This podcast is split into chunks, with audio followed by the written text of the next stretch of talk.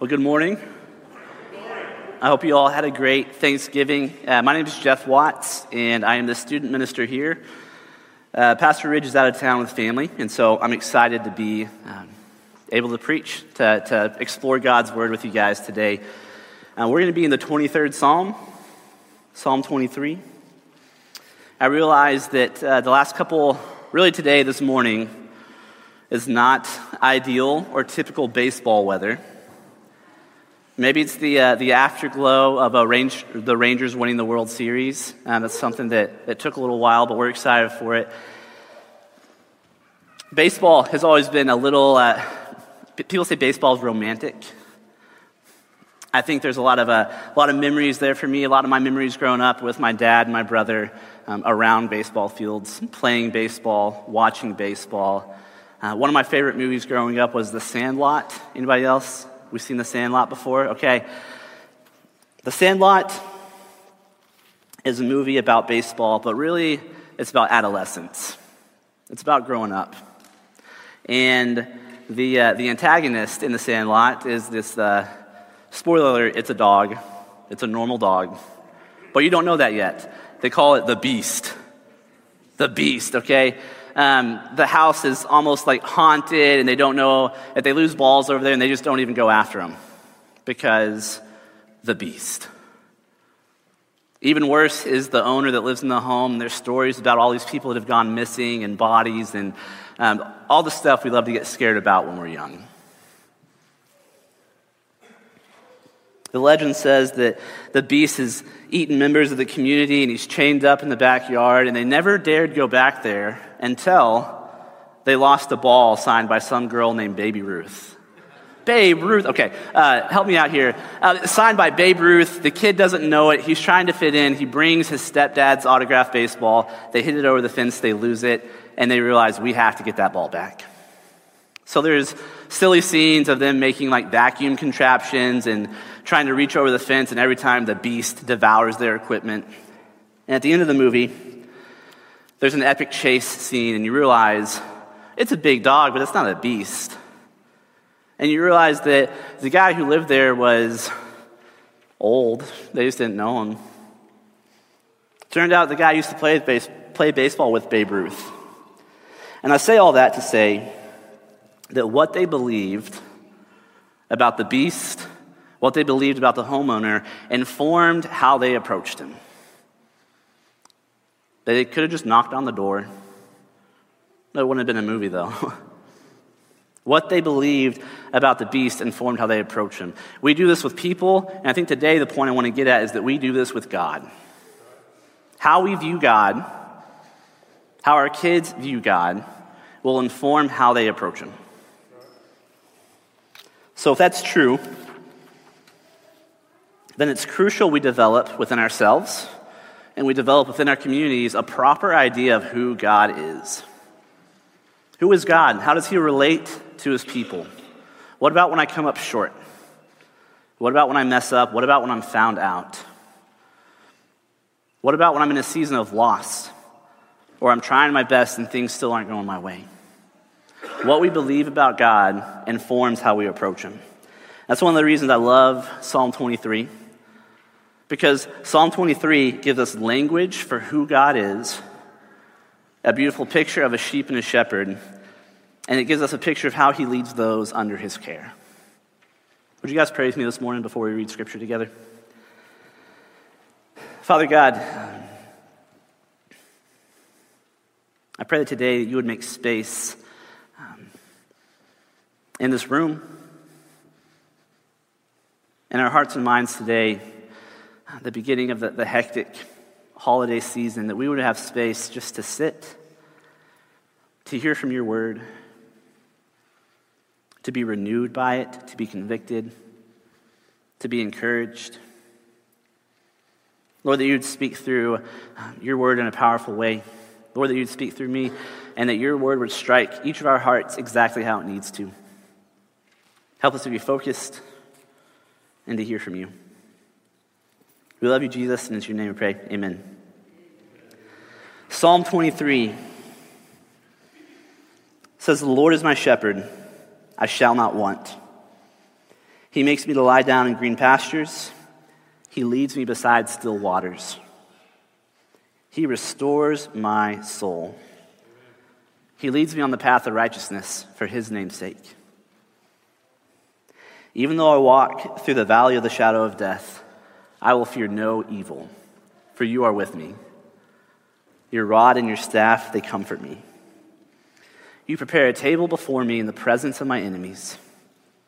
You anoint my head with oil, my cup overflows. Surely goodness and mercy shall follow me all the days of my life, and I will dwell in the house of the Lord forever. Amen. Amen.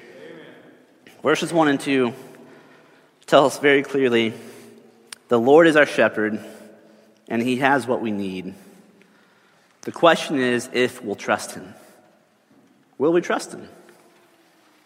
David himself, the, uh, the one credited with many of the Psalms, the author of this one, um, David himself was a good shepherd, and he understood the circumference of the task of taking care of sheep. Sheep aren't known for being well mannered or very intelligent. And spoiler alert, the Bible calls us sheep a lot, so do with that what you will. No, David understood the circumference of this task. He himself knew the care, the dedication, the patience. David took care of his father's sheep, and we know from Scripture um, that he risked his life fighting off predators to take care of the flock. Remember when he's telling King Saul why he's suitable, like why he's able to take down Goliath? He says, "No, I fought off bears, I fought off lions." If that's how David cares about his father's sheep, then how much more does Jesus care about his father's sheep? Why then are we still prone to chase after greener pastures, to chase after different water sources? Why do we assume we know the way? If he really has what I need, then where in the world am I going? I think sometimes to understand the significance of something, we have to understand the opposite a little bit and the power of calm, of still waters in this passage. A few years ago, Hannah and I uh, were able to go to Hawaii to uh, her brother's wedding, uh, which was pretty awesome, not gonna lie. Um, and I mean, I grew up in Texas. I've been to the ocean. I've been to Galveston, okay? Help me out. Um, I grew up on lakes. I've been in boats, but her, uh, her brother, Tim, and his wife, Addie, um, they, they actually met sailing. Um, they sail boats. I paddled boats, okay? um, they sailed, and they invited us on their sailboat um, to take us out a couple days before the wedding on Pearl Harbor. I mean, who gets to do that? And so uh, we got to go, we got on the boat, and Hannah and I were feeling, I'm like, I've been on boats, I'll go sit at the front. So Hannah and I go sit at the front, and we, we scoot out of the marina, and, and in the harbor, there's some waves, but it's pretty gentle, right? It's a harbor, it's protected. And they take us out of the mouth of the harbor, and we leave the calm water and we get further and further out into the Pacific Ocean, okay? And the waves get bigger and bigger. I start holding on to hand a little tighter, a little tighter. Water splashing up on us now, and, and we didn't know at the time that they had just refinished the deck. Um, and the material they used, for whatever reason, um, was not very aquatic suitable, so it got wet, it got really slippery. So then we're like sliding around, and I'm like, man, I'm gonna die. I'm to die in Hawaii. Uh, they recognize our peril and they make room in the back and we go and we sit down. Um, but the fact of the matter is that chaotic waters threaten us, they wear us down. They don't lead to life. We need fresh water, we don't need stagnant water. Um, but chaotic waters lead to death. In fact, in the ancient Hebrew tradition, um, chaos waters was the place of, they thought that's where souls went to Sheol, place of the dead. They thought that was the source of, of darkness, right? You can't see to the bottom. And so in, in Genesis, um, in the creation account, who calms the chaotic waters? Yahweh. God the Creator does. And then we get to the New Testament, and in the gospel stories, who calms the Sea of Galilee? whenever its waters are chaotic and threatening is Jesus, our good shepherd. The first thing we see in this passage is that when the Lord is your shepherd, his presence means your provision. Just because he's there, you have what you need. That's the promise of Psalm 23. His presence is your provision. Yet, we must recognize that presence is the promise, not painlessness. You guys tracking with me? The shepherd is present, but it doesn't mean that danger's not or that harm's not. Presence is the promise, not painlessness. Verses 3 and 4, we see that he renews, he directs, and he walks alongside. He is with us. Will we follow him? That's the sheep's job. The sheep doesn't have to figure anything out other than just going where the shepherd tells it to. Sometimes I think we get duped into believing that if God loves us, or that if we're walking in and we have blessing or we're experiencing this, that um, we're not going to experience trials or hardship or pain. The reality is, is that we inhabit a broken world filled with sin. We live with broken people. We go to church with broken people because we are broken people. Jesus corrects that. Right? We're new creations in Christ, but the reality is is the world we live in is awaiting the rest of that redemption. There will be trouble. And I love that this psalm doesn't skip around it. He says, In the, the green pasture, in the still water, the Lord's with me. You know where else He's with me? The dark valleys when death seems like it's at my door. He's present through all that. I think that's the power of this passage. Is that our good shepherd is right there with us, guiding, protecting, watching, correcting. When the Lord is your shepherd, his presence is your power. David's sheep didn't fight off those predators on their own, but their shepherd did. That was their confidence. It doesn't mean we get all snooty and attitudey about it, but recognize that um, because when Christ is my shepherd, his power is mine. He protects, he corrects, he leads. What we believe about God informs how we approach him, it shapes how we approach God. I recently watched a documentary on Netflix about the Florida Gators. Um, anyone else see that one? Cool. Okay. Um, it was, I'll say, they took it easy on them. Um, it was the Urban Meyer, Tim Tebow era, and there was a lot of characters on that team. Um, it was a pretty like rose-colored view of that era of Florida football. But what I found interesting about it was how difficult and how like stretching of an athletic program it was.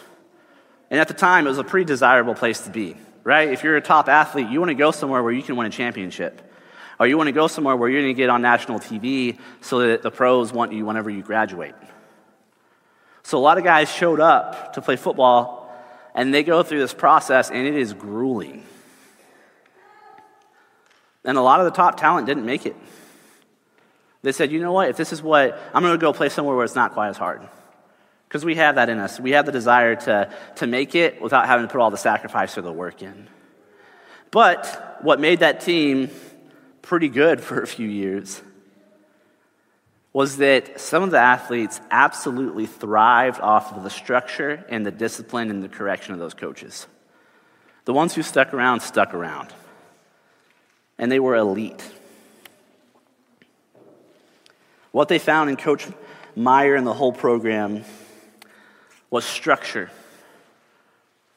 Structure that some of them didn't have in their life growing up. Structure that um, their talent had gotten them to college, but guess what? Sometimes natural talent only takes you so far.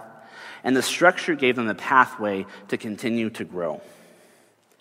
The athletes who thrived craved this structure, this culture, and what it was was a pathway for their success. You see, structure leads to life. A good shepherd doesn't let his sheep wander aimlessly. No, there's structure. The rod, the staff they carry, um, is, is for defense of predators, but it's also correction. It's also to put them back on the right path, the path that will lead to life. I think in our own lives, in our own marriages sometimes, maybe with our kids or our coworkers, we have to fight the temptation to think that unrestricted freedom is the mark of true love and care. And his love for us, and the shepherd's love for his flock, and Christ's love for the church, he sets us on the right paths, even though our sin causes us to wander to the wrong ones. He calls us back. He sets us straight. True love, um, true structure wants that sheep, that person, that situation to flourish. And sometimes that means hard things. Sometimes that means um, temporary discomfort or going without so that later on we're in a better situation. Any of y'all that have ever grown tomatoes successfully know they need a little bit of help. Tomato plants need a little bit of help.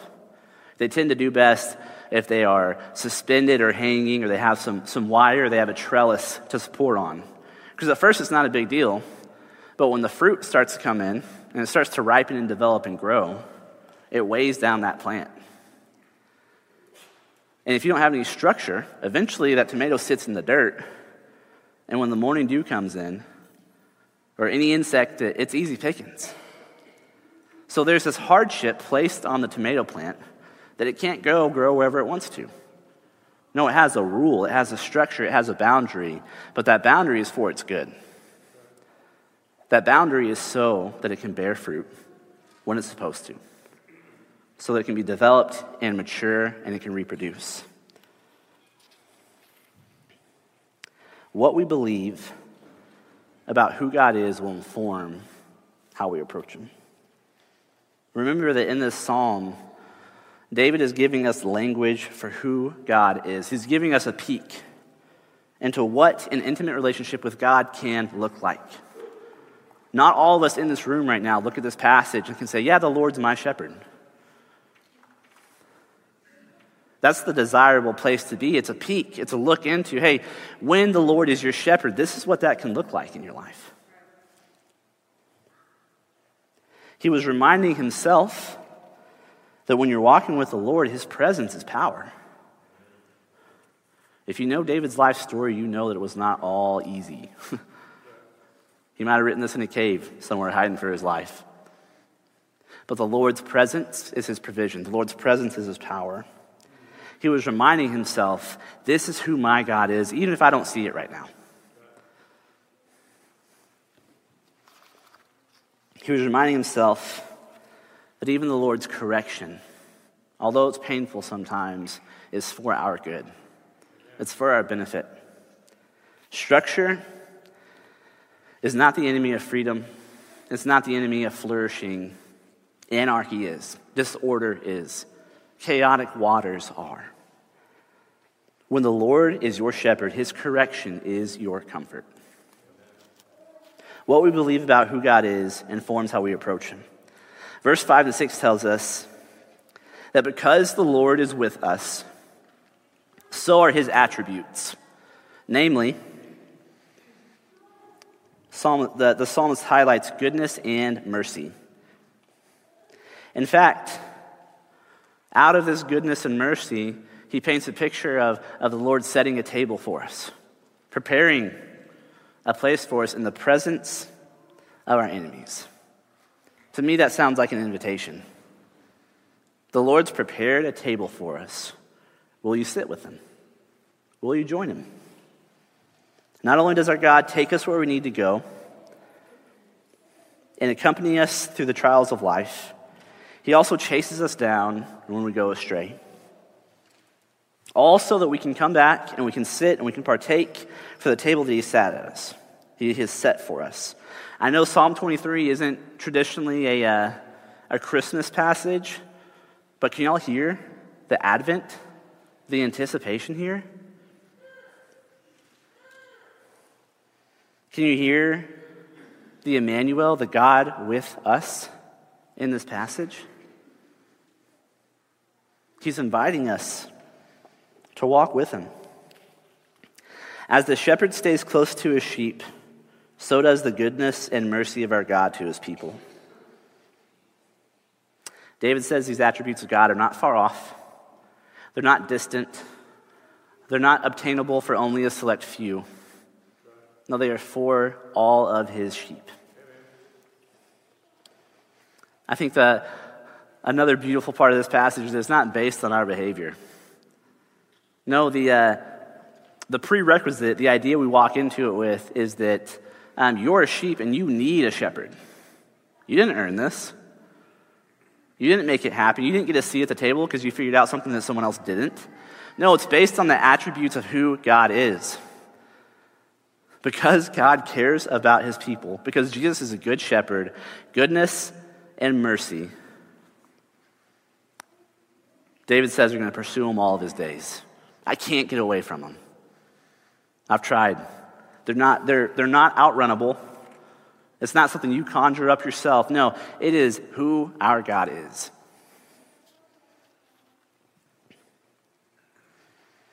Do you see that what we believe about God will inform how we approach Him? Do you see that if I'm convinced that I'm not good enough, or that I missed my chance, or that I've messed up too many times since the last time I said I wouldn't anymore. That makes it about us. And what Psalm 23 tells us is that we have a God who is near, who is always approachable. He's present. Last thing we see in this passage is that when the Lord is your shepherd, you will always have a seat at his table. You're not losing it. I said it's based on God. It's in His kindness. He anoints our head with oil to remind us who we belong to. And so that we can enjoy His provisions in peace. Our enemies are present, hardship is present, but all they can do is watch. All they can do is look on from a distance. Because guess what? Our shepherd is right there with us, and his rod and his staff, they comfort. Again, David the shepherd is sharing with us some vivid imagery if we're, if we're willing, if we're able to look into it. Sheep have a tendency to drift. They wander, they look for food. The shepherd redirects. These simple creatures, like I said, they're not often praised for a keen intellect or or much else. Is it a wonder that often in Scripture the people of God are likened to sheep? Isaiah the prophet writes that we all went astray like sheep, we have all turned our own way. Years later, Jesus would say of his sheep, What do you think? If someone has a hundred sheep, and one of them goes astray, won't he leave the 99 on the hillside and go search for the stray? And if he finds it, truly I tell you, he rejoices over that sheep more than over the 99 that did not go astray. In the same way, it is not the will of your Father in heaven that one of these little ones should perish. I love this passage because it's telling us that whenever the sheep goes astray, whenever the, the 99 are found, and they're where they're supposed to be and one's missing, there's a type of pursuit that happens.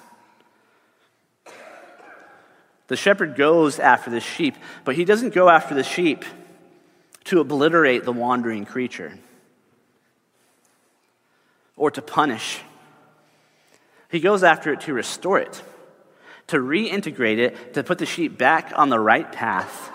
And it says, when that happens, there is more celebration than over the 99 that stayed where they were supposed to be. That's our shepherd. And what we believe about him informs how we approach him. David knew something about anointings. He himself had been anointed before his brothers and his father. He also had done some anointing. The picture here of this passage is the picture in the tradition of Palestinian shepherds. Um, they would make ointment for their livestock.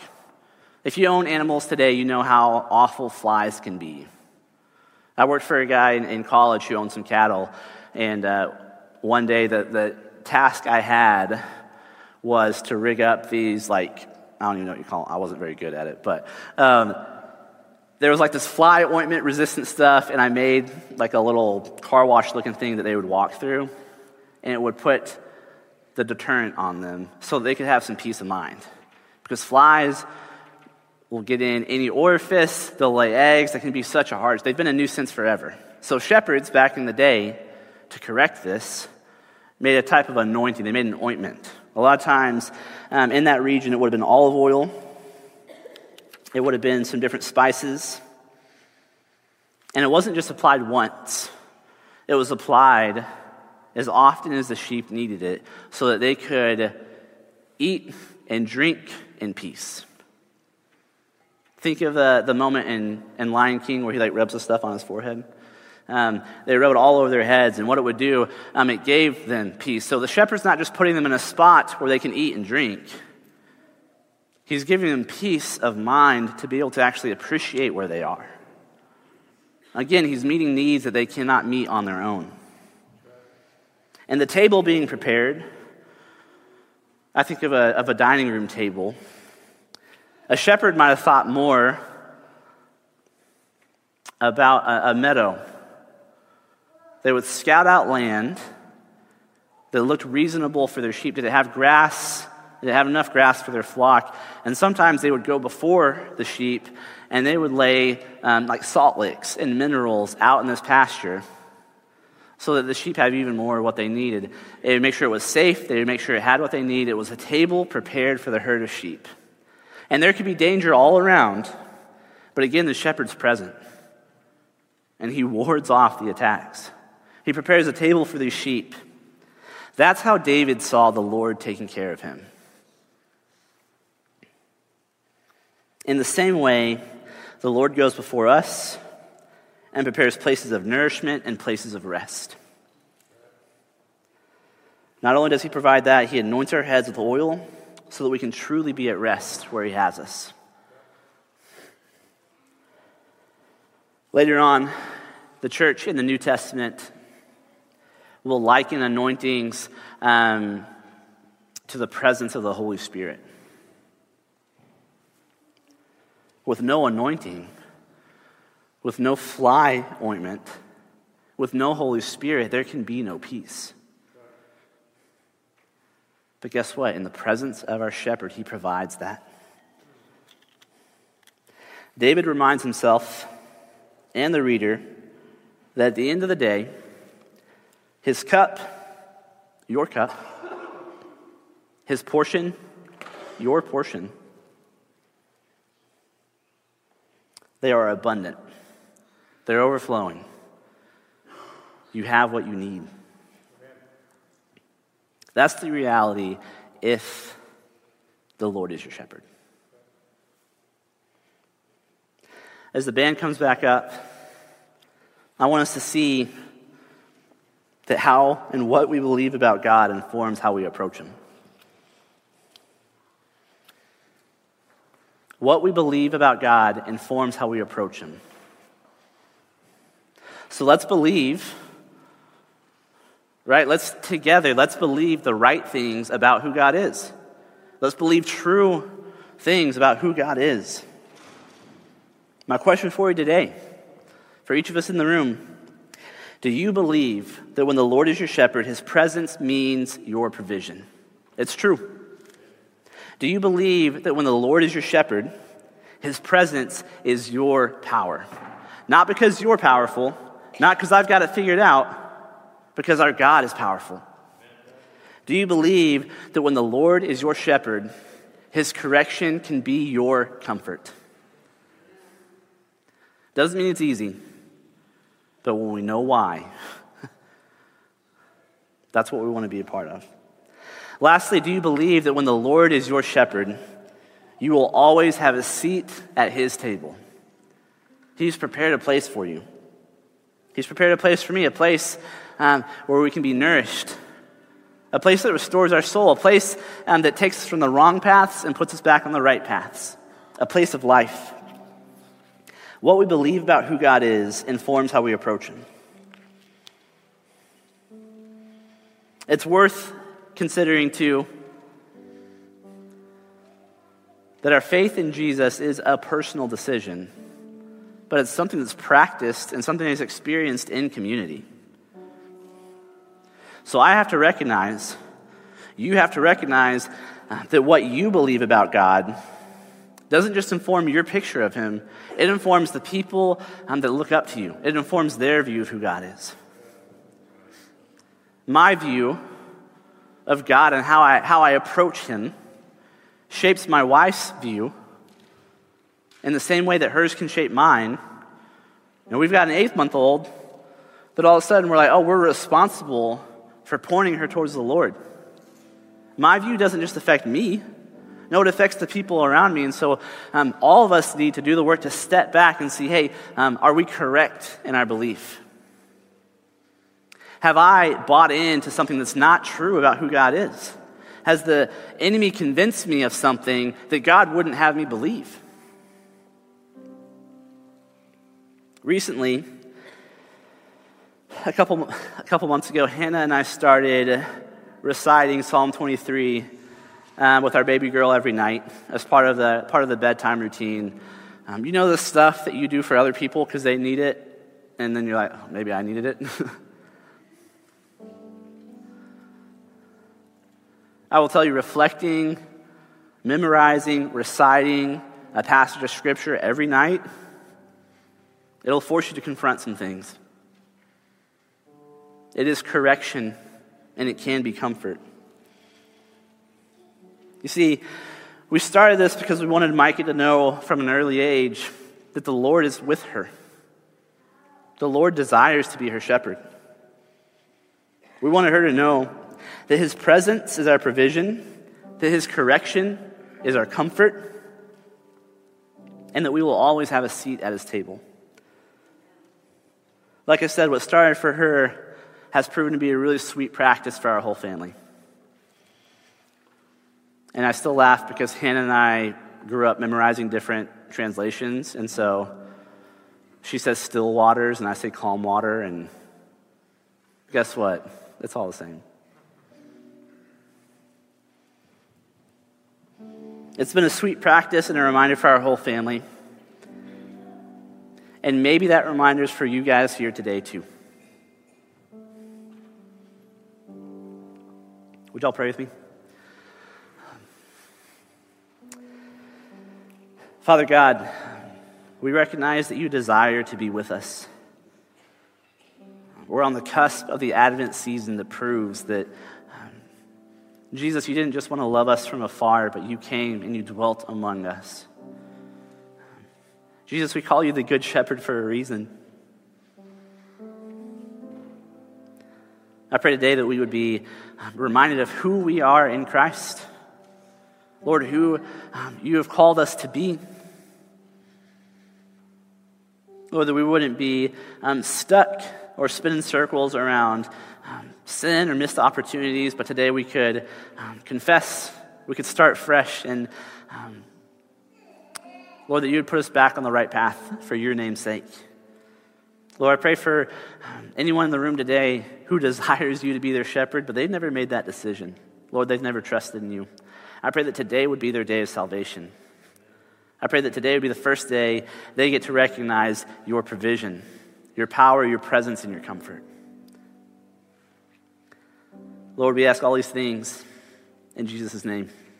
Amen.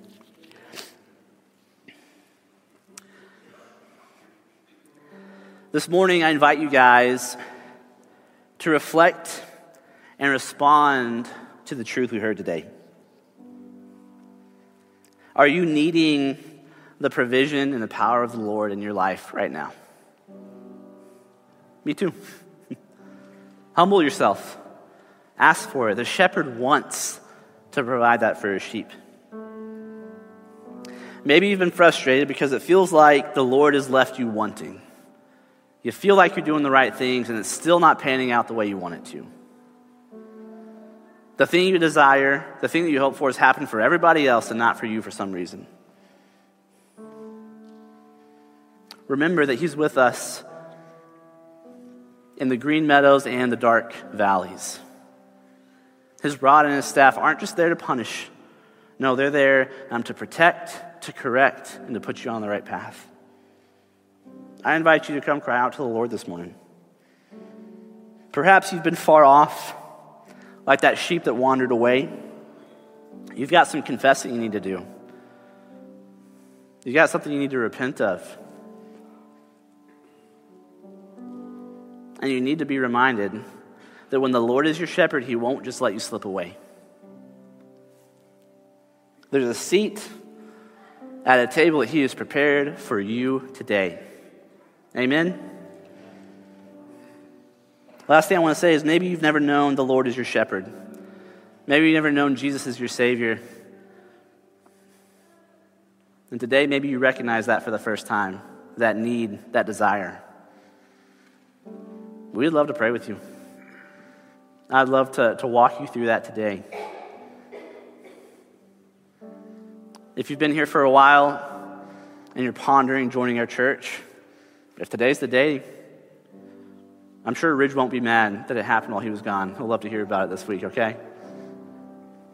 And if you've been putting off baptism or some other step of obedience, you don't have to put it off anymore. Would you guys stand with me this morning and reflect and respond to the truth and what the Lord's calling you to do?